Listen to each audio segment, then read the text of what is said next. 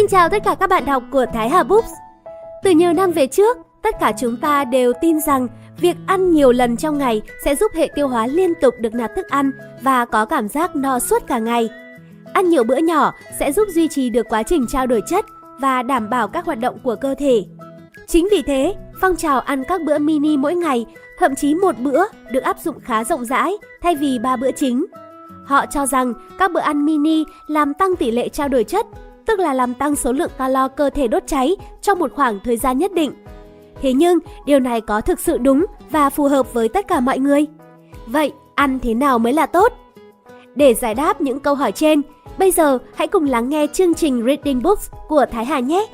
Ngày hôm nay, Thái Hà sẽ mang đến một cuốn sách với tựa đề 1, 2, 3, 5 bữa Nói tóm lại, ăn thế nào là tốt? Sách gồm có 6 chương. Chương 1. Trào lưu ăn một bữa mỗi ngày. Chương 2. Phương pháp chăm sóc sức khỏe theo trào lưu. Tôi làm rồi nên tôi biết mà. Chương 3. Đã bảo tôi nói là đúng rồi mà. Chương 4. Tuyệt đối không bao giờ có chuyện đó được. Chúng ta phải ăn cho đúng. Chương 5. Những thay đổi của cơ thể. Chương 6. Nếu có thể, hãy chứng minh cho tôi bằng chứng cứ, chứ không phải bằng kiến thức phổ biến. Ngay sau đây, chúng ta sẽ cùng đến với chương 3 để hiểu đúng về bản chất thực sự của những trào lưu ăn uống và kiểm chứng lại những nguyên lý về chế độ ăn theo góc nhìn khoa học nhé.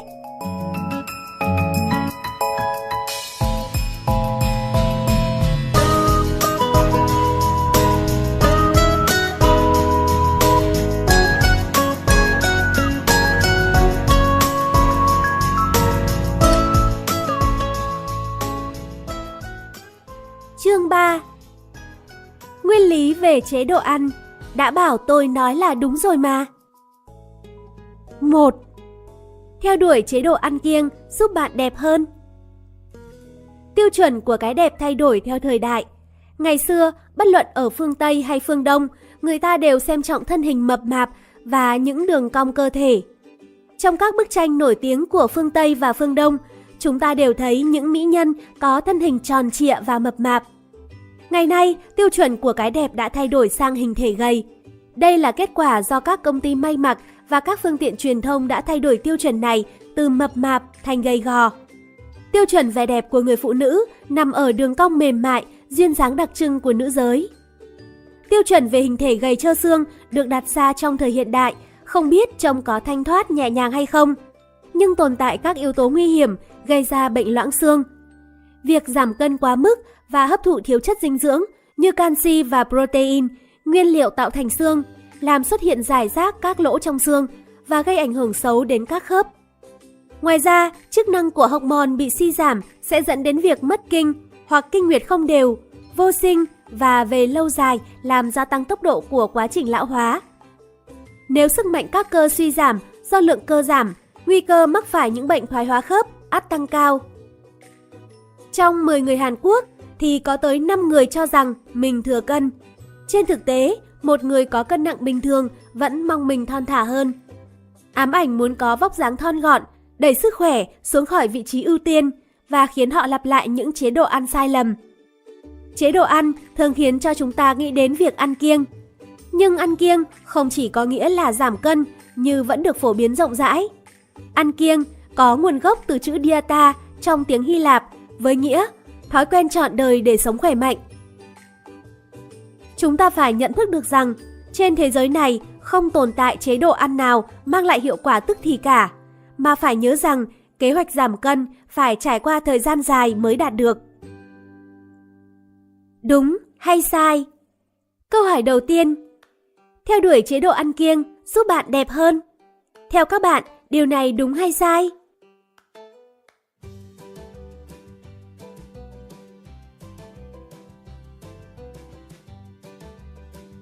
Câu trả lời sai. Nếu chúng ta không phân biệt mà cứ tùy tiện thực hiện theo các chế độ ăn cực đoan thì ắt gây hại cho sức khỏe. Hơn nữa, những chế độ ăn cho kết quả nhanh trong thời gian ngắn thường không tồn tại trên đời. 2. Bỏ bữa sáng giúp giảm cân. Một số người cho rằng nếu bỏ bữa sáng thì có thể khỏe mạnh hơn và còn giảm được cân. Nếu bạn bỏ bữa ăn sáng và duy trì trạng thái đói bụng khoảng 18 tiếng trở lên. Dạ dày và ruột sẽ được nghỉ ngơi nên các cơ quan trong cơ thể được hoạt tính hóa. Kết quả là bạn sẽ sống lâu và khỏe mạnh. Hơn nữa, người hiện đại thường không thể tránh khỏi việc ăn nhiều vào buổi tối, nên có thể nói khoảng thời gian để làm chống dạ dày, ruột và các cơ quan trong cơ thể chỉ có thể là bữa sáng. Liệu đó có phải là phương pháp thực sự hữu ích cho sức khỏe không? Một nguyên tắc về thói quen ăn uống của phương Đông đã phân tích ở trên là ăn sáng như vua, ăn trưa như thường dân và ăn tối như kẻ ăn xin. Bữa sáng chính là bữa ăn quan trọng nhất trong ba bữa. Nếu bỏ hoặc không ăn bữa sáng, thời gian đói bụng kéo dài sẽ khiến chúng ta ăn trưa quá nhiều với lượng calo cao. Còn nếu đẩy thời gian ăn tối muộn hơn cũng sẽ gây ảnh hưởng xấu đến sức khỏe. Thêm vào đó, não bộ kén ăn, sử dụng đường glucose làm nguyên liệu sẽ liên tục cổ suý chúng ta ăn thật nhiều. Từ lâu, con người đã thích ứng với chế độ ăn 3 bữa một ngày. Thực tế, theo kết quả điều tra trong nhiều năm tại Mỹ, những đứa trẻ bỏ bữa sáng có thể trọng nặng hơn và thành tích học tập cũng giảm sút so với những đứa trẻ ăn sáng điều độ. Theo một nghiên cứu, bữa ăn đầu tiên sau khi thức dậy quyết định hướng trao đổi chất của cả một ngày. Nghiên cứu này cũng cho rằng cần hấp thụ đồng đều chất béo và protein hơn là chỉ ăn tinh bột trong bữa sáng. Nếu ăn thức ăn có một chút dầu vào buổi sáng, việc trao đổi chất béo của ngày hôm đó sẽ được khởi động một cách hiệu quả. Còn nếu chỉ ăn những món tinh bột như cơm, bánh mì, quá trình trao đổi tinh bột là chủ yếu sẽ được hình thành. Do đó, cho dù bạn ăn đồ ăn nhiều dầu mỡ vào buổi tối, chất béo cũng không thể chuyển hóa được và tỷ lệ tích mỡ sẽ cao hơn. Nói cách khác, chúng ta nên xóa bỏ định kiến cho rằng ăn đồ ăn dầu mỡ vào buổi sáng là kỳ quặc, mà nên lựa chọn thực đơn ăn sáng thoải mái và tự do hơn các bữa khác trong ngày. Một bữa sáng được ăn uống thoải mái sẽ trở thành sức mạnh, ngăn ngừa việc ăn quá nhiều vào bữa trưa và bữa tối, góp phần đánh thức sự trao đổi chất đang ngủ quên.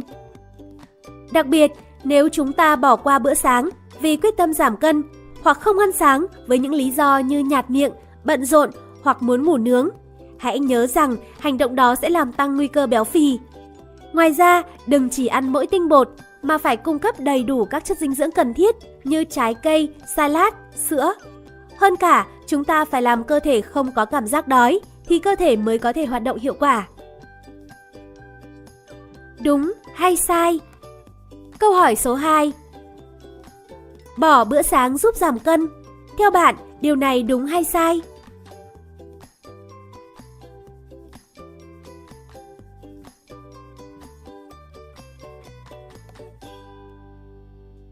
Câu trả lời sai. Chúng ta rất dễ dàng tăng cân nếu bỏ bữa sáng. Ngược lại, nếu ăn uống với thực đơn phong phú chất protein vào bữa sáng, chúng ta vừa có cảm giác no bụng cả ngày, vừa phòng tránh được tình trạng ăn nhiều. 3. Có chất thải ứ động lâu ngày trong đại tràng. Không ít người đến khi bị táo bón mới tin rằng có những chất thải ứ động trong ruột già khiến độc tố có hại lan khắp cơ thể. Một ví dụ cho rằng nếu thường xuyên ăn thực phẩm ăn nhanh, thiếu chất xơ, thức ăn trong đại tràng không thể phân hủy và đào thải hoàn toàn, dần dần tồn ứ thành chất thải. Ngoài ra, những người ít vận động hoặc những người hay bị táo bón cũng có nhiều chất thải ứ động lâu ngày. Điều này khiến bụng dưới lúc nào cũng khó chịu do ruột hoạt động khó khăn. Vì thế, chúng ta cần điều trị và vệ sinh ruột định kỳ. Thực tế, tiến sĩ người Nhật Goda Mituo đưa ra luận điểm rằng lý do bị táo bón là do hàng ngày chúng ta ăn quá nhiều và cặn thức ăn không xử lý được, bị dồn ứ lại. Giống như xe bị dồn lại trong đoạn đường bị tắc. Nếu thức ăn không được tiêu hóa hết, bị dồn ứ và không thải ra được, ruột sẽ phình sang hai bên hoặc sệ dài xuống. Nếu nghiêm trọng sẽ tắc nghẽn hoặc nhiễm trùng. Tiến sĩ Bernard Jensen cho rằng nguyên nhân của những chất thải ứ động lâu ngày là tình trạng căng thẳng thần kinh và thực phẩm công nghiệp. Nếu ăn thức ăn khô và thiếu chất xơ trong tình trạng căng thẳng, thức ăn sẽ dính vào thành ruột và tắc lại. Nếu không đại tiện được, quá trình lên men và phân hủy trong ruột sẽ xảy ra, làm phát sinh khí độc, hơi độc và chất gây ung thư. Những độc tố này thâm nhập vào máu, làm axit hóa máu và gây ra các loại bệnh tật. Tuy nhiên, quan điểm của hệ thống y tế hiện đại lại nhấn mạnh rằng trên thực tế không tồn tại những chất thải ứ động lâu ngày. Đại tràng là một cơ quan trơn nhẵn, không nếp nhăn. Ngoài ra, lớp niêm mạc trong ruột được phủ một chất nhờn dinh dính và liên tục tiết ra chất bài tiết. Vì thế, khả năng chất thải bị dồn ứ lại là rất thấp. Thực tế, cũng có một số người yêu cầu bác sĩ loại bỏ chất thải tồn động nếu có khi nội soi đại tràng. Nhưng bác sĩ trả lời rằng họ chưa từng phát hiện ra chất thải ứ động dù đã tiến hành kiểm tra đại tràng một ngày mấy lần trong hàng chục năm. Ngoài ra, lại có những người nói rằng họ vẫn đi đại tiện dù nhịn đói suốt mấy ngày và cho rằng hẳn là phải có chất thải ứ động trong cơ thể. Điều này cũng có lý do của nó. Cơ thể người cần khoảng thời gian dài 72 tiếng để nạp và đào thải thức ăn hoàn toàn khỏi cơ thể.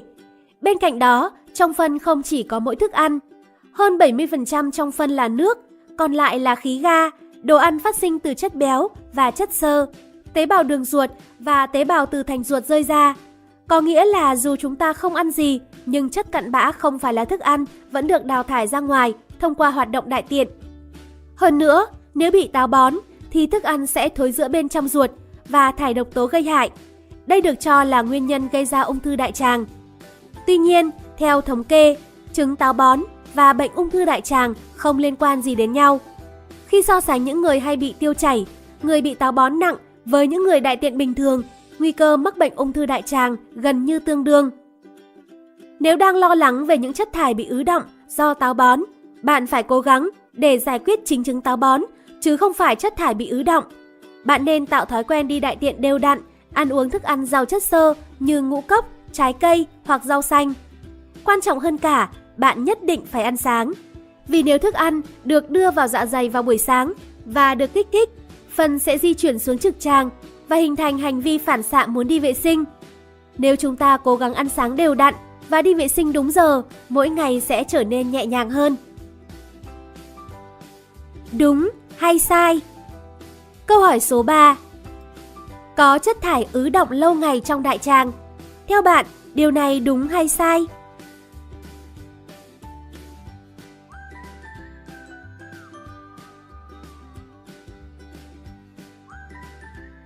Câu trả lời sai. Vì là một cơ quan trơn nhẵn, đại tràng không có kẽ hở để chất thải ứ động. 4. Phải uống thật nhiều nước khi tập thể dục. Nước chiếm khoảng 60% trọng lượng cơ thể, cho dù bị mất một nửa lượng protein và lipid, cơ thể vẫn duy trì được sự sống. Nhưng chỉ cần mất 10% lượng nước, con người có thể tử vong ngay tức khắc. Cơ thể luôn duy trì trạng thái cân bằng nhất định giữa lượng nước uống vào và thải ra. Lượng nước tiêu hao mỗi ngày lên tới 2 đến 3 lít. Trong đó, 1,5 lít tiêu hao do đi vệ sinh, 0,5 lít do hô hấp và tỏa nhiệt, 0,5 lít do mồ hôi, nước mắt và nước bọt. Lượng nước cần thiết cho cơ thể sẽ khác nhau tùy theo nhiệt độ, thể tạng và khối lượng hoạt động. Nhưng thông thường mỗi ngày khoảng 2 đến 3 lít là đủ. Trong đó, 1,5 lít có thể hấp thụ khi chúng ta ăn uống. Và trong 1,5 lít này có 0,3 lít là lượng nước được hấp thụ lại do quá trình trao đổi chất trong cơ thể. Có người cho rằng uống cà phê hoặc trà xanh cũng xem như là uống nước. Tuy nhiên, cà phê và trà xanh có tác dụng lợi tiểu do chứa caffeine lại làm cho chúng ta đào thải nước nhiều hơn. Ngoài ra, do môi trường và thói quen ăn uống, không ít người hiện đại mắc chứng mất nước mạn tính. Theo đó, bạn phải ý thức bổ sung trung bình khoảng 8 ly nước mỗi ngày. Vấn đề là lượng nước mà chúng ta nạp vào cơ thể ít hơn hẳn con số này, chưa quá 70% lượng cần thiết. Đặc biệt, người tuổi càng cao thì càng phải quan tâm đến việc bổ sung nước, do nước trong cơ thể dễ cạn kiệt. Có người cho rằng chỉ nên uống nước khi khát, nhưng cơ thể không thể cảm nhận được cơn khát khi thiếu 2% nước. Thế nên, đa số người hiện đại đều mắc chứng mất nước mạn tính. Nếu thiếu nước, cơ thể sẽ trở nên dễ mệt mỏi và béo phì. Để phục hồi sức khỏe, cơ thể phải đào thải hết chất thải ra ngoài. Nhưng nếu thiếu nước, những độc tố không được thải ra sẽ bị ứ động và gây ra chứng phù nề. Chứng mất nước mạn tính làm chúng ta nhầm lẫn giữa việc khát nước và đói bụng. Vì thế chúng ta ăn nhiều hơn và đây chính là nguyên nhân dẫn đến béo phì. Mặt khác, có người còn cho rằng chỉ uống nước cũng có thể tăng cân. Nước có giá trị năng lượng bằng không calo và hỗ trợ chức năng của quá trình trao đổi chất, nhưng không tích tụ trong cơ thể. Vì thế, thông tin chỉ uống nước cũng tăng cân là sai sự thật. Trên thực tế, những người giảm cân thành công đều coi việc uống nhiều nước là một bí quyết giảm cân. Bởi uống đủ nước loại bỏ cảm giác khát nước, nên điều tiết sự thèm ăn, tăng lượng trao đổi chất và tạo cảm giác thỏa mãn. Bên cạnh đó, những lúc tập thể dục, chúng ta cũng cần bổ sung đủ nước. Tuy nhiên, có nhiều ý kiến trái chiều về việc khi nào là thời điểm uống nước hợp lý. Nhiều người cho rằng trong lúc tập thể dục phải uống nước trước khi cảm thấy khát thì mới có thể ngăn mất nước. Nhưng nếu căn cứ vào các kết quả nghiên cứu, tốt nhất là nên uống nước khi cảm thấy khát. Thực tế, một nữ vận động viên 20 tuổi đã tử vong do hạ natri máu trong lúc tham gia cuộc thi marathon tại Boston năm 2002. Chứng hạ natri máu là tình trạng lượng nước trong cơ thể nhiều lên và nồng độ natri trong máu xuống thấp. Nếu nước thâm nhập vào các tế bào não, toàn bộ não sẽ sưng lên. Trường hợp nhẹ có thể gây ra chứng đau đầu, buồn nôn. Trường hợp nặng có thể gây ra các triệu chứng bất thường về tâm thần, rối loạn ý thức, động kinh, thậm chí dẫn đến tử vong. Lý do dẫn đến sự việc đáng tiếc này trong cuộc thi marathon là do bổ sung nước quá mức. Trong cuộc thi marathon tại Boston, cứ mỗi 1,6 km lại có một vòi nước uống. Những người tham gia cuộc thi đã uống quá nhiều nước so với cơn khát của họ khi chạy ngang qua các vòi nước để sẵn. Kết quả là 13% người tham gia rơi vào tình trạng mất cân bằng do bổ sung quá nhiều nước và một người đã tử vong vì bị hạ natri máu. Để phòng tránh chứng hạ natri máu, bạn nên bổ sung 1 đến 2 bình nước trước khi chơi thể thao và không được uống quá 1 lít nước trong thời gian tập. Khi uống nước, không nên uống một lần mà nên chia ra uống nhiều lần. Uống nước giải khát thể thao có ion thay cho nước cũng là một phương pháp tốt. Trong nước giải khát thể thao có 0,1 đến 0,2% là natri hoặc carbon hydrate, mà carbon hydrate giúp hấp thụ natri. Đúng hay sai? Câu hỏi 4.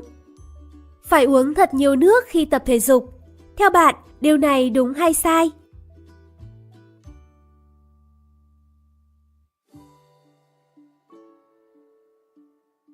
Câu trả lời sai.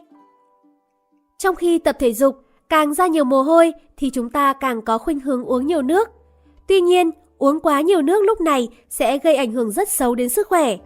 Thay vào đó, uống nước giải khát thể thao chứa ion sẽ tốt hơn. 5. Cần uống 2 lít nước mỗi ngày. Như đã nói trong phần trước, thường xuyên bổ sung nước sẽ làm giảm sự thèm ăn và hạn chế việc ăn thêm không cần thiết. Nước có giá trị năng lượng bằng không calo và có chức năng thúc đẩy sự phân hủy chất béo. Hơn nữa, nước còn tăng cường hoạt động của các cơ quan trong cơ thể, nâng cao tỷ lệ trao đổi chất cơ bản, giúp bài tiết chất thải. Từ đó, phòng ngừa bệnh táo bón. Ngoài ra, nước còn được biết đến với vô số chức năng. Thế nên, càng uống nhiều nước càng tốt. Đặc biệt gần đây, có nhiều người cho rằng một ngày phải uống 2 lít nước. Quan điểm này có đúng không? Thực tế, một ngày uống 2 lít nước là phù hợp với người phương Tây. Nếu nhìn vào cách sinh hoạt của người phương Tây và người Á Đông nói chung, hay người Hàn Quốc nói riêng, chúng ta có thể biết được lý do. Món ăn chính của người phương Tây là bánh mì khô không có nước và họ rất thích mì spaghetti và món bò bít tết không có nước. Ngoài ra, trong bữa ăn, họ thường uống rượu hoặc uống nước ngọt, hầu như không uống nước. Ngược lại, thực đơn của người Hàn Quốc có lượng nước đầy đủ khi ngay cả lúc nấu cơm họ cũng cho rất nhiều nước để cơm hơi nhão. Và món chính thường là món canh. Bên cạnh đó, họ thường thích ăn những món mặn và cay kích thích nhu cầu uống nước trong khi ăn. Do đó, chỉ cần ăn đủ 3 bữa một ngày, họ đã bổ sung khoảng 1 lít nước rồi. Theo đó, người Hàn Quốc nếu uống hơn 2 lít nước một ngày lại có nguy cơ bổ sung thừa. Hậu quả dễ thấy là phải thường xuyên đi vệ sinh. Nhưng vấn đề lớn hơn là lượng máu sẽ tăng lên, gây rối loạn chức năng thận hoặc làm mất muối và canxi do đi tiểu. Cuối cùng, xương có thể bị yếu đi. Hơn nữa, còn gây ra phù người, phù chân, khiến phần cơ thể dưới bị béo phì, hoặc xuất hiện các triệu chứng như đau đầu, chóng mặt, u tai, mất ngủ. Về cơ bản, chúng ta tuyệt đối phải uống nước khi cảm thấy khát, nhưng quan trọng là biết được lượng nước phù hợp. Nếu so với lượng nước thải ra, lượng nước chúng ta phải bổ sung mỗi ngày là khoảng 8 ly. Khi lượng nước nạp vào cơ thể thông qua ăn uống giảm đi hay nhiệt độ không khí tăng hoặc tập thể dục, chúng ta phải uống hơn 10 ly. Khi uống nước, chúng ta nên uống ngắt quãng và tránh uống nhiều nước một lần hoặc uống quá nhiều trong lúc ăn. Hiệu quả của việc uống nước 1. Sau khi thức dậy, đào thải những chất thải được tích tụ suốt đêm, ngăn ngừa và cải thiện táo bón. 2. Trước khi ăn sáng, điều tiết sức khỏe của dạ dày để không ăn quá nhiều. 3. Thời gian nghỉ vào buổi sáng, làm tan biến sự mệt mỏi và chán trường. 4. Trước bữa ăn trưa, chúng ta thường ăn đồ mặn vào cay vào bữa trưa nên nước giúp điều tiết muối trong cơ thể và ngăn ngừa bệnh ở người lớn. 5. Thời gian nghỉ vào buổi chiều, làm giảm ham muốn ăn vặt và hút thuốc. 6. Trong bữa ăn tối, điều tiết lượng ăn do dễ bị ăn quá mức. 7. Trước khi ngủ, điều chỉnh sức khỏe cho ngày hôm sau, bảo vệ khí quản dễ bị khô trong đêm. Đúng hay sai? Câu hỏi số 5. Cần uống 2 lít nước mỗi ngày. Theo bạn, điều này đúng hay sai?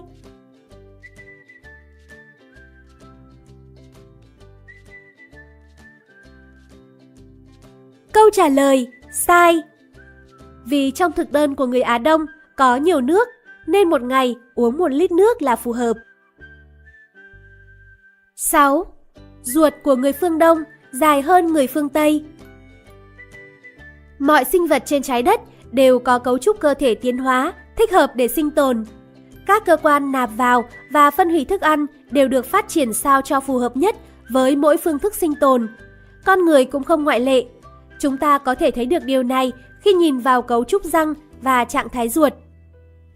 Cấu trúc răng của con người có răng hàm chiếm số lượng nhiều nhất. Trong 32 cái răng, răng hàm chiếm tới 20 cái, răng trước 8 cái và răng nanh 4 cái.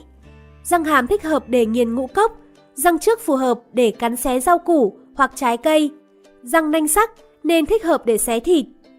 Nếu nhìn vào tỷ lệ cấu trúc răng này, chúng ta có thể thấy được con người là loại động vật ăn tạp, chủ yếu ăn ngũ cốc, rau củ và đồng thời ăn cả thịt. Cơ quan tiêu hóa của các loại động vật ăn thịt như sư tử và hổ có chiều dài gấp 4 đến 5 lần chiều dài cơ thể và cơ quan tiêu hóa của loài động vật ăn cỏ như bò và dê dài gấp 20 lần chiều dài cơ thể. Mặt khác, cơ quan tiêu hóa của con người dài gấp khoảng 8 đến 9 lần chiều dài cơ thể. Theo kết quả nghiên cứu, cơ quan tiêu hóa càng ngắn càng thích hợp để ăn thịt và càng dài càng thích hợp cho việc ăn rau. Lý do cơ quan tiêu hóa của động vật ăn cỏ dài là để lên men các chất xơ nhằm lấy được protein cần thiết thông qua vi sinh vật sống trong cỏ. Ngoài ra, do ngũ cốc cũng như rau cỏ có thành phần protein và chất béo tương đối thấp, nên động vật ăn cỏ phải tiêu hóa và hấp thụ tối đa, dẫn đến ruột phải dài. Động vật ăn thịt tiêu hóa và hấp thụ các loại thịt bằng axit mạnh sẽ nhanh chóng lấy được protein. Nhưng động vật ăn cỏ phải làm lên men cỏ. Thức ăn có hàm lượng protein vô cùng thấp thì mới lấy được những axit amin làm nguyên liệu. Lúc này, cơ quan đảm nhận việc lên men là dạ dày. Con người và động vật ăn thịt chỉ có một dạ dày, nhưng động vật ăn cỏ có tới 4 dạ dày vì chúng phải nhai lại, tiêu hóa và hấp thu.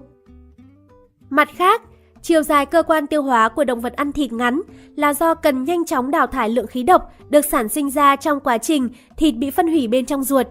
Hơn nữa, các loại thịt không cần lên men như cỏ nên chiều dài ruột cũng ngắn hơn. Sự khác biệt của chiều dài đường ruột trong thế giới động vật được xác định rõ ràng, nhưng ở người thì không như vậy. Người ta thường bảo thời gian tiêu hóa ở người phương Đông dài hơn, nhưng nếu nhìn vào kết quả báo cáo nghiên cứu thực hiện chung ở Anh và Nhật Bản năm 2004, chúng ta không thấy có điểm khác biệt nào đáng chú ý. Cơ sở của quan điểm này là khi so sánh với người phương Tây chủ yếu ăn thịt sữa, người phương Đông chủ yếu ăn ngũ cốc và rau, có bao tử kém phát triển hơn nên ruột dài hơn.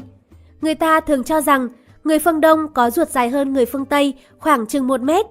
Nhưng ngay cả chiều dài này cũng không đáng kể gì nếu so sánh với sự chênh lệch giữa chiều dài ruột động vật ăn thịt và động vật ăn cỏ. Đúng hay sai? Câu hỏi số 6 Ruột người phương Đông dài hơn người phương Tây. Theo bạn, điều này đúng hay sai?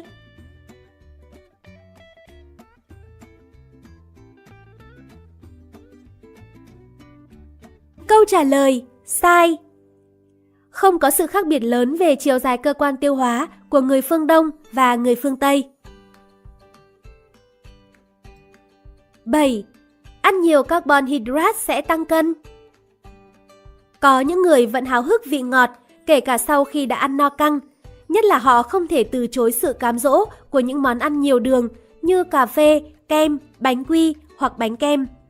Nếu hấp thụ quá mức thành phần đường tạo vị ngọt, bạn có thể sẽ bị nghiện carbon hydrate, dẫn đến thể trạng giống con nhện với tay chân gầy khô nhưng bụng dưới lại cao tướng. Đặc biệt, nếu bạn có thói quen ăn đồ ăn vặt hoặc bánh mì hay bánh kẹo sau khi ăn bữa chính xong, bạn phải tự hỏi xem mình có bị nghiện carbon hydrate hay không. Bộ phận cơ thể cần nhiều đường nhất chính là não. Khi hoạt động, não người nhận năng lượng cần thiết dưới dạng chất đường. Đặc biệt, nếu bị stress hoặc rơi vào trạng thái dẫn đến bất an, lo lắng, chúng ta cần nhiều năng lượng hơn và có xu hướng ăn đồ ngọt. Khi ăn đồ ngọt, chất dẫn truyền thần kinh mang lại cảm giác hạnh phúc và ổn định, gọi là dopamine, được tiết ra và lượng đường trong máu tăng đột ngột. Lúc này, insulin được tiết ra nhiều để làm giảm lượng đường trong máu. Do lượng đường trong máu tích tụ thành mỡ, dẫn đến tăng cân, bạn sẽ trở thành người ăn nhiều, nghiện carbon hydrate, béo phì do não lại yêu cầu đồ ngọt.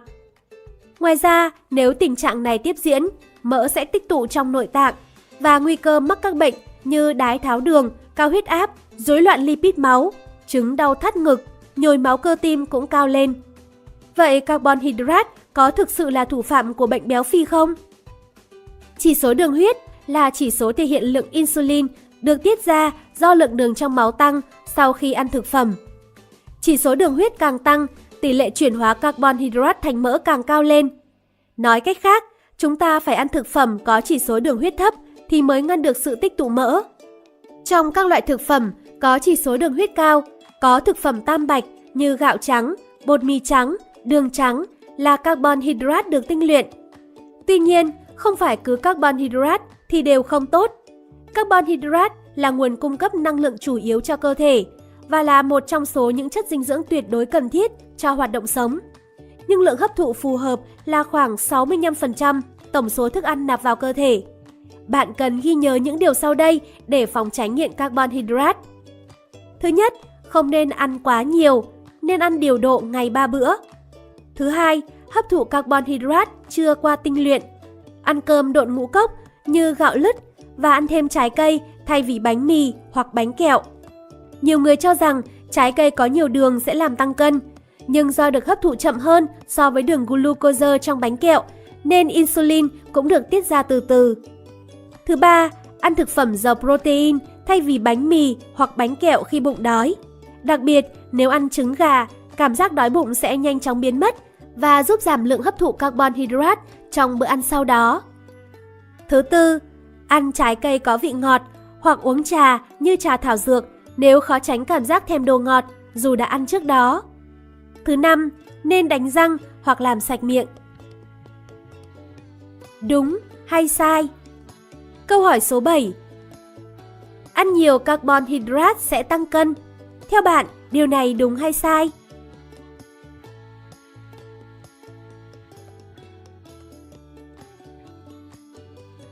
Câu trả lời đúng.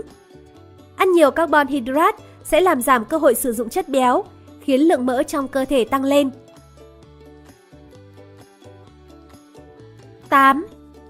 Không được hấp thụ chất béo vô điều kiện. Những người ăn kiêng đều mong muốn mỡ biến mất khỏi cơ thể. Những nơi mỡ tích tụ là ngực, bắp tay, mông, bắp chân, vùng bụng và cổ.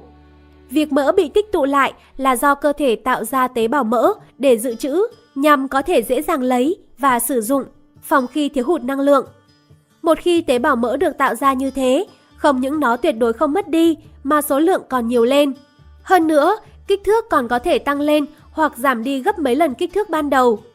Vậy tế bào mỡ được tạo ra từ đâu và ở lại trong cơ thể bằng cách nào?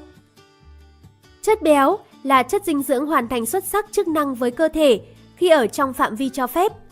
Chất béo giúp duy trì nhiệt độ cơ thể, bảo vệ tổ chức cơ thể và tham gia vào việc trao đổi chất của hormone giới tính. Nhưng mặt khác, nếu tích tụ mỡ quá nhiều sẽ dẫn đến nhiều vấn đề khác nhau. Ngoài ra, mỡ được coi là kẻ thù của việc ăn kiêng.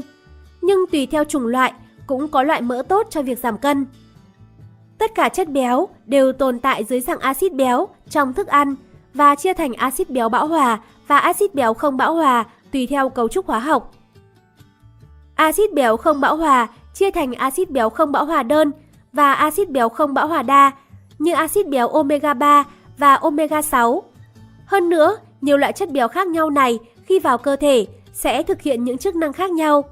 Chúng vừa tích tụ thành những tế bào mỡ mà chúng ta ghét cay ghét đắng, nhưng ngược lại vừa đóng vai trò giúp phân hủy chất béo hoặc cải thiện chứng tăng lipid máu. Đặc biệt, axit béo omega 3 chứa trong cá hoặc các loại hạt có vỏ cứng là axit béo rất quan trọng, giúp làm giảm sự tổng hợp chất béo trung tính trong gan, điều trị chứng tăng lipid máu để phòng ngừa các bệnh về tim mạch, giúp tim, não khỏe mạnh và phân hủy mỡ trong cơ thể. Mặt khác, nguyên nhân chính của các bệnh ở người lớn và bệnh béo phì là do axit béo bão hòa. Khác với axit béo không bão hòa có chức năng phòng tránh bệnh tật và đa số có tính thực vật. Axit béo bão hòa là chất béo chủ yếu có trong các loại thịt, trừ thịt cá và thịt vịt.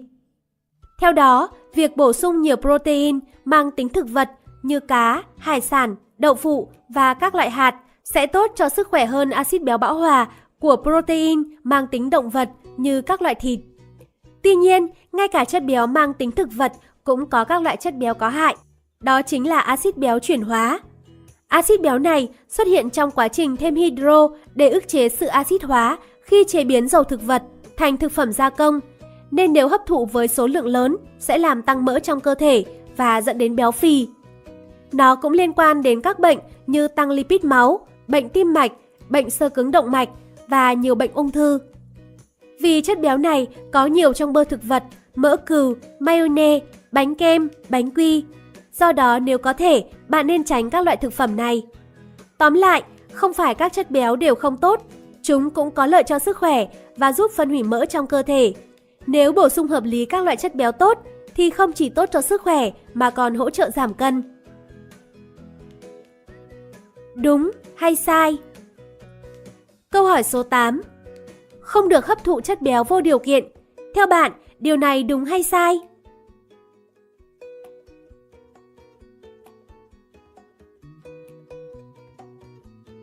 Câu trả lời sai. Nếu chúng ta tránh những chất béo động vật có hại cho cơ thể và hấp thụ những chất béo thực vật tốt cho cơ thể, ngược lại, chất béo còn tốt cho sức khỏe và ngăn ngừa được béo phì. 9. Có những người chỉ uống nước cũng tăng cân. Có những người dù ăn mọi thứ vẫn không thể tăng cân được, lại có những người dù chỉ uống nước thôi cũng tăng cân. Lý do là gì nhỉ? Chất béo thường được đánh giá là thủ phạm chính làm tăng cân. Tuy nhiên, như đã giải thích ở trên, không phải chất béo nào cũng giống nhau. Tế bào mỡ tồn tại ở dạng khối mỡ có kích thước lớn và màu trắng, gọi là tế bào mỡ màu trắng. Tế bào mỡ màu trắng có vai trò tích trữ năng lượng còn lại sau khi cơ thể sử dụng và tế bào mỡ nói chung thường là tế bào mỡ màu trắng. Mặt khác, tế bào mỡ màu nâu tập trung phía trong xương bả vai có nhiều ti thể hơn tế bào mỡ màu trắng và chứa nhiều chất sắt nên có màu nâu. Tế bào mỡ màu nâu này đốt cháy chất béo trung tính để tạo nhiệt, làm tiêu hao thành phần dinh dưỡng. Tóm lại, thường tế bào mỡ màu trắng còn được gọi là tế bào mỡ, tập trung dàn trải chủ yếu ở dưới da và xung quanh các cơ quan nội tạng, nên đóng vai trò như kho chứa. Còn tế bào mỡ màu nâu lại có vai trò đốt cháy thức ăn thành năng lượng. Lớp màng bên trong của ti thể có một loại protein đặc biệt gọi là protein tách cặp. Protein này phân bố nhiều ở tế bào mỡ màu nâu, có vai trò đốt cháy chất béo để tạo thành nhiệt nhằm duy trì nhiệt độ cơ thể. Lý do động vật ngủ đông không bị chết rét là do phân bố nhiều tế bào mỡ màu nâu này. Tương tự, tế bào mỡ màu nâu phân bố nhiều ở người trong giai đoạn sơ sinh rồi từ từ giảm dần một nghiên cứu khảo sát những người có thể trạng khó tăng cân đã phát hiện ra rằng tế bào mỡ màu nâu của những người này hoạt động vô cùng tốt. Vậy nếu tăng cường hoạt động của tế bào mỡ màu nâu, có phải chúng ta sẽ có được thể trạng khó tăng cân dù ăn bất cứ cái gì hay không? Tuy nhiên, nền y học hiện đại vẫn chưa phát hiện ra phương pháp làm tăng tế bào mỡ màu nâu. Thế nhưng, vẫn có cách tận dụng đặc tính để hoạt tính hóa tế bào mỡ màu nâu nhằm áp dụng vào việc giảm cân. Ví dụ, có những loại thức ăn giúp hoạt tính hóa tế bào mỡ màu nâu. Trong vỏ táo có thành phần ức chế béo phì, đó là oxalic acid có trong vỏ táo đốt cháy năng lượng, làm tăng cơ và tế bào mỡ màu nâu. Giấm hay khuẩn sữa liên tục sản sinh axit acetic nên đóng vai trò hỗ trợ để không tăng cân. Ngoài ra, còn có những loại thức ăn vừa kích thích tế bào mỡ màu nâu, vừa đốt cháy mỡ thừa không cần thiết. Đó là chất capsaicin tạo nên vị cay như ớt hay tỏi. Capsaicin vừa kích thích sự thèm ăn, đồng thời làm tăng cường tác dụng trao đổi chất. Do đó, nó còn làm hoạt tính hóa tế bào mỡ màu nâu để hỗ trợ phân hủy mỡ. Thành phần catein trong trà xanh vừa có hiệu quả ức chế chất béo tích tụ bên trong cơ thể, vừa có tác dụng hoạt tính hóa tế bào mỡ màu nâu. Tập thể dục trong cái lạnh dưới 10 độ cũng làm hoạt tính hóa tế bào mỡ màu nâu. Sự kích thích của nhiệt độ làm tăng cường sự trao đổi chất. Theo một kết quả thí nghiệm thực tế, tế bào mỡ màu nâu phát triển nhanh trong cái lạnh trên dưới 10 độ. Nếu vận động các cơ khi tập thể dục, hormone irisin được tiết ra và hormone này không chỉ làm tăng tiêu hao năng lượng, ổn định lượng đường huyết mà còn chuyển mỡ trắng thành mỡ nâu. Trời càng lạnh thì lượng hoạt động càng giảm. Tuy nhiên, chất kích thích mạnh mẽ nhất có thể làm cho tế bào mỡ màu nâu hoạt động nhất chính là không khí lạnh. Khi trời lạnh, thay vì cuộn tròn người trong phòng ấm như động vật ngủ đông, hãy ra ngoài trời và tận hưởng không khí lạnh để đánh thức tế bào mỡ màu nâu đang ngủ bên trong chúng ta. Đúng hay sai? Câu hỏi số 9 Có những người chỉ uống nước cũng tăng cân. Theo bạn, điều này đúng hay sai?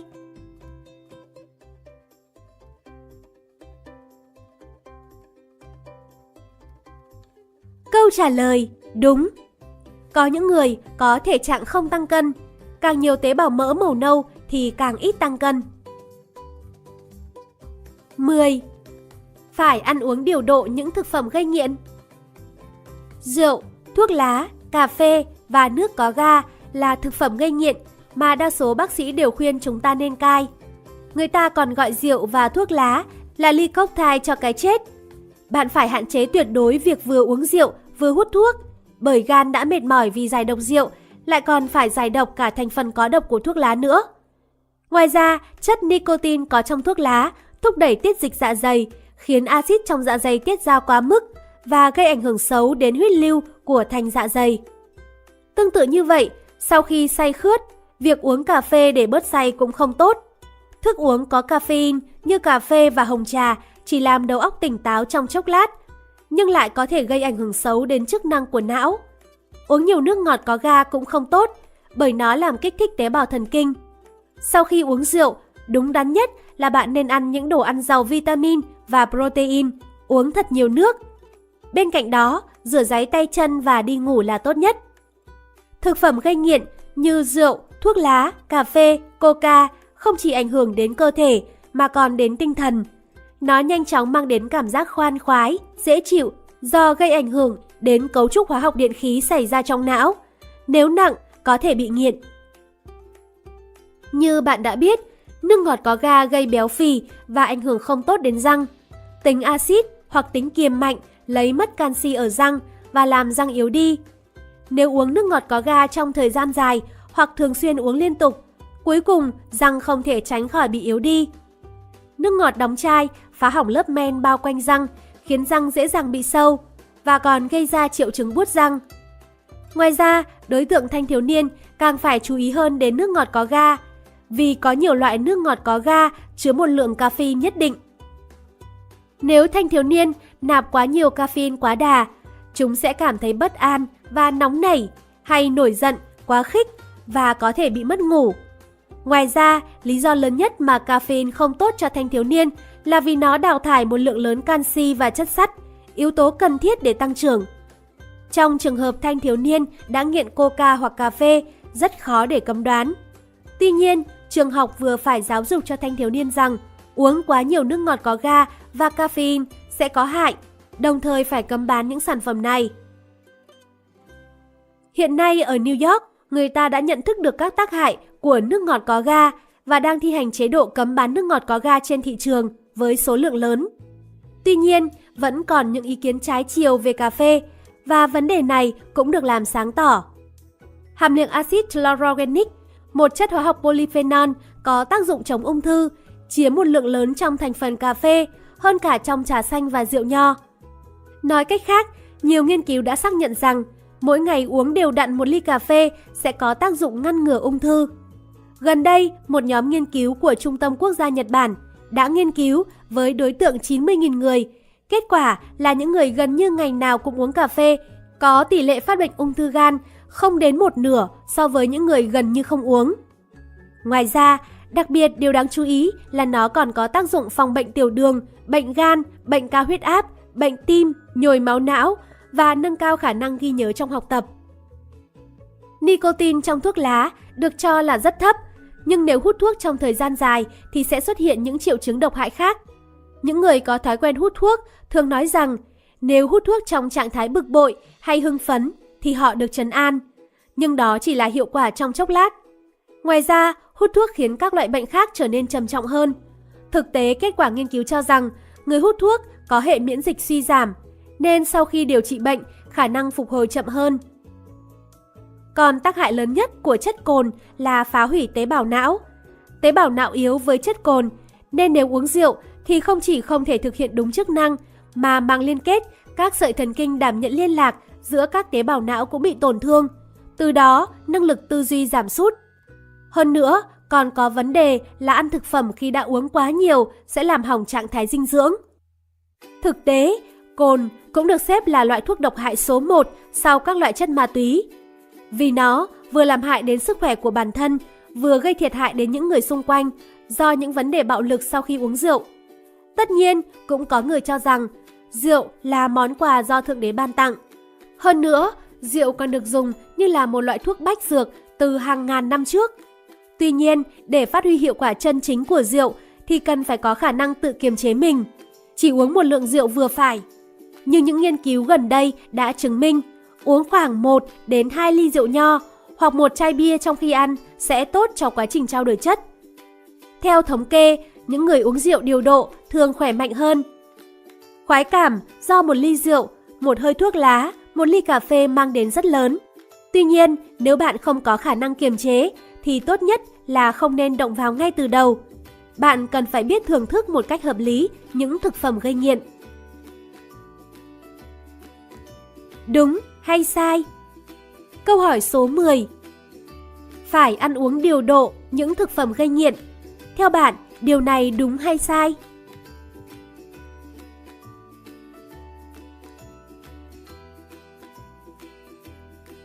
Câu trả lời đúng. Tuyệt đối không hút thuốc, tránh uống quá nhiều rượu và nước ngọt có ga. Uống rượu và cà phê một cách hợp lý có lợi cho sức khỏe. 11. Mỹ nhân thích thức uống lên men Nhân loại từ 10.000 năm trước đã tận dụng giấm như là một loại thuốc đa năng trong sức khỏe, thẩm mỹ và sinh hoạt. Cleopat sử dụng giấm để làm đẹp và giữ sức khỏe. Các nghệ sĩ nhào lộn ở dạp xiếc thì để duy trì độ mềm dẻo. Đầu bếp dùng để kích thích vị giác. Bác sĩ ngày xưa dùng để trị bệnh về da hay bệnh về hô hấp. Giấm là một loại thực phẩm chống oxy hóa, chứa khoảng 60 loại axit hữu cơ. Nó phá hủy oxy hoạt tính, chất gây ra lão hóa và bệnh tật để ngăn ngừa lão hóa. Nó còn có hiệu quả phân hủy để bài tiết axit lactic trong cơ thể. Hỗ trợ tuần hoàn máu, giúp xóa tan cảm giác mệt mỏi và dễ bài tiết các chất thải ra ngoài. Nó còn có tính năng vượt trội khi điều trị vết thương và phòng ngừa được bệnh cảm cúm. Ngoài ra, nếu canxi kết hợp với axit citric của giấm thì tỷ lệ hấp thụ cao hơn, giúp phòng ngừa bệnh loãng xương. Nó đặc biệt tốt cho trẻ em đang trong giai đoạn phát triển bởi vì vừa tốt cho sức khỏe của xương, vừa phòng ngừa được bệnh béo phì. Giấm phòng ngừa các bệnh người lớn và giảm hấp thụ natri. Khi nấu ăn, nếu nêm nếm theo thứ tự giấm, muối, xì dầu thì nên nêm ít muối vì giấm chua. Vị chua của giấm làm kích thích vị giác, thúc đẩy tiết dịch vị dạ dày và kích thích vào thần kinh hệ tiêu hóa, làm tăng tỷ lệ tiêu hóa hấp thụ thức ăn. Hơn nữa, nếu giấm đi vào bên trong cơ thể, nó có đặc tính đổi thành tính kiềm nên loại bỏ những loại vi khuẩn có hại trong cơ quan tiêu hóa để giữ cho cơ quan tiêu hóa được khỏe mạnh. Axit hữu cơ trong giấm giúp ruột hoạt động tốt hơn nên làm cho ruột chắc chắn hơn. Và nó còn giúp đi vệ sinh dễ hơn nên tốt cho bệnh táo bón. Giấm là đại diện tiêu biểu của loại gia vị có vị chua và cũng có nhiều loại giấm khác nhau. Giấm dùng để nấu ăn được sử dụng để tạo vị chua cho món ăn là loại giấm rượu. Người ta thêm rượu hay men như ethanol vào ngô rồi lên men nhanh. Giấm rượu này làm từ rượu cồn, ethanol, chiết xuất từ ngô, khoai sắn, khoai lang. Để rút ngắn thời gian lên men và làm tăng tỷ lệ lên men, nên thường nó chỉ có hàm lượng axit acetic tạo vị chua chứ không có nhiều axit hữu cơ khác nhau. Nói cách khác, giấm rượu rõ ràng có hàm lượng vitamin, khoáng chất và polyphenol, thành phần chống oxy thấp hơn giấm lên men. Giấm lên men là loại giấm lên men tự nhiên từ trái cây hay ngũ cốc mà hoàn toàn không thêm thành phần rượu cồn hay men. Loại giấm lên men này đặc biệt ở chỗ, nó bảo vệ động mạch, có nhiều axit hữu cơ tự nhiên có tác dụng phân hủy chất béo, phong phú các dưỡng chất như vitamin tự nhiên, khoáng chất, axit citric.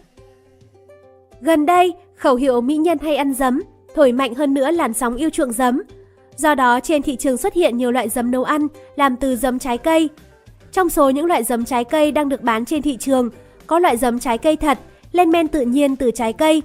Nhưng cũng có loại giấm giả là giấm trái cây khi chỉ pha thêm nước ép trái cây vào trong giấm, dùng nấu ăn. Do đó, bạn nhất định phải kiểm tra nhãn phía sau sản phẩm. Ví dụ như giấm lựu, nếu nhãn thực phẩm ghi là giấm lựu lên men, đó là giấm lên men từ trái cây thật, được lên men từ nước trái lựu. Ngược lại, nếu chỉ ghi là giấm lựu, đó không phải là giấm lên men, mà là người ta đã trộn nước trái cây lựu vào giấm làm từ ngô. Đặc biệt, nếu nhãn ghi chữ rượu hoặc men, bạn phải chú ý chọn loại nước trái cây lên men có chất phụ gia. Đúng hay sai? Câu hỏi số 11 Mỹ nhân thích thức uống lên men. Theo bạn, điều này đúng hay sai?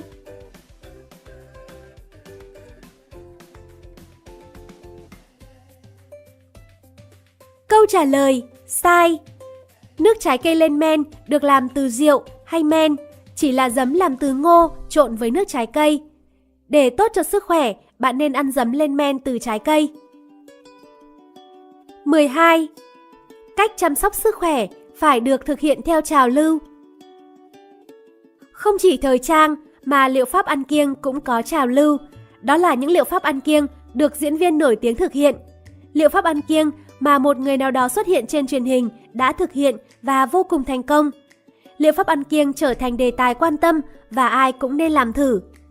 Thời trang nếu không hợp với bạn, bạn sẽ nhanh chóng chán ngấy ngay. Liệu pháp ăn kiêng cũng như vậy. Có những liệu pháp ăn kiêng có vẻ hiệu quả tức thì và cũng tốt cho sức khỏe. Nhưng khác với quần áo, liệu pháp ăn kiêng ảnh hưởng trực tiếp đến cơ thể. Do đó, bạn phải xem xét thận trọng xem có phù hợp với thể trạng của bản thân, có vấn đề hay tác dụng phụ gì khác không. Người ta vẫn nói để giảm cân hiệu quả, liệu pháp ăn kiêng chiếm đến 70%, tập thể dục chiếm 30%. Nghĩa là liệu pháp ăn kiêng rất quan trọng. Trên thực tế, nhiều người cũng biết rằng liệu pháp ăn kiêng là cách giảm cân chính. Vậy tại sao tỷ lệ thành công lại cực kỳ thấp? Đó là tại vì nhiều người đơn giản nghĩ rằng liệu pháp ăn kiêng là không ăn gì và nhịn ăn. Nếu cứ lặp đi lặp lại liệu pháp ăn kiêng giảm cân này, bạn không những khổ sở vì hiện tượng Jojo mà còn vì các bệnh mạng tính. Nếu cơ thể của bạn xuất hiện vấn đề do liệu pháp ăn kiêng bạn đang thực hiện gây ra, bạn phải coi đó là những cảnh báo mà liệu pháp ăn kiêng đó đang gửi đến mình. Nếu muốn khỏe mạnh, bạn phải không ăn thứ miệng muốn mà phải ăn thứ cơ thể cần. Không có người nào thất bại vì không biết điều này vấn đề nằm ở việc thực hiện. Bởi thực hiện đều đặn, tuyệt đối không phải là chuyện dễ dàng. Chẳng phải lý do lớn nhất mà bạn không thực hiện được là do muốn nhanh chóng đạt được kết quả hay sao? Đúng hay sai? Câu hỏi số 12 Cách chăm sóc sức khỏe phải được thực hiện theo trào lưu. Theo bạn, điều này đúng hay sai?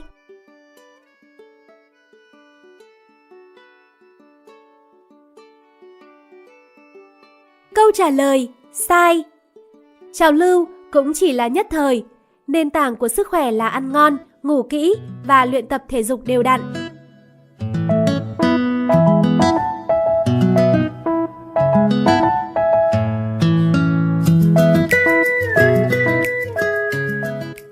vọng rằng với phần trích vừa rồi, bạn đã hiểu hơn về các chế độ ăn, về mặt tối của các trào lưu dinh dưỡng. Và cuối cùng, hãy tìm hiểu các nguồn thông tin trước khi làm theo để có cái nhìn đa chiều và kiến thức để bảo vệ sức khỏe của riêng mình. Cuối cùng, xin chào và hẹn gặp lại các bạn trong số tiếp theo của Reading Books.